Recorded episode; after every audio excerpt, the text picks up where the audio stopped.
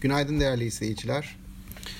Biz de dün sert bir açılış izledik. Genelde hisselerin tümünde taban seviyeler görüldü açılışta. Ardından ihracat tarafı kuvvetli, emtiaya dayalı bir üretim yapan ya da döviz pozisyonu kuvvetli olan bazı borsa şirketlerine seçici alımlar geldiğini gördük. Bu alımlar sayesinde BIST 100 endeksi de günü yataya yakın seviyelerde kapattı. Endeksler bazında baktığımızda özellikle enerji hisseleri, metal hisseleri, demir çelik hisseleri hani nispeten daha öne çıkan sektörler olarak bizim dikkatimizi çekti. Yurt dışı taraf ise bu bugünlerde Türkiye'den ayrışıyor. Farklı farklı gündemler söz konusu. Yurt dışı tarafta artan Covid-19 vakaları nedeniyle e, yeniden kapanmalar gündeme geldi ve dolayısıyla bu yeniden kapanmalar bir miktar risk iştahını olumsuz etkilemiş görünüyor.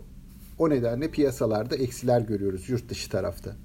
Yurt içi tarafın gündemini ise e, bugünlerde önümüzdeki dönemin ekonomi politikaları, yine iç e, koşullar nasıl şekillenecek e, buna dair gelişmeler şekillendiriyor.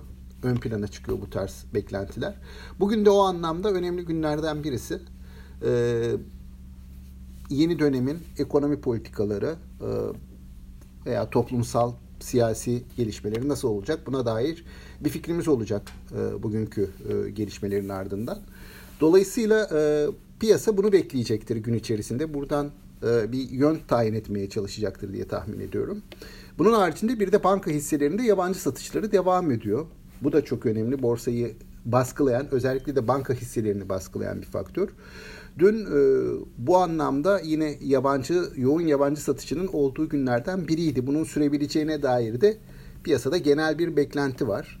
E, yine aynı şekilde banka hisselerini baskılayan bir diğer faktör de 10 yıllık tahvil faizinin son 2 günde 500 bas puan artmış olması. Elbette e, bu tahvil faizinin artmış olması değerlemeler açısından tüm hisseleri olumsuz yönde etkiliyor. Ancak banka hisselerinin e, buna duyarlılığı daha fazla. Tahvil faizi oranına daha fazla e, bir duyarlılık olduğunu değerleme açısından matematiksel olarak biliyoruz. Banka hisselerini bir miktarda bu gelişme baskı altında tutuyor diye düşünüyorum. Ee, bugüne dönecek olursak banka ve banka dışı hisselerde ayrışmanın orta vadede sürmesini bekliyoruz. Bugün de sanıyorum buna dair bir e, işaret göreceğiz. Ee, bununla birlikte bugün bir miktar borsaya e, toparlanma gelebilir. Ee, en azından bir toparlanma eğilimiyle güne başlama söz konusu olabilir diye düşünüyoruz. Bizim bugüne dair görüşlerimiz ve beklentilerimiz bu şekilde değerli izleyiciler.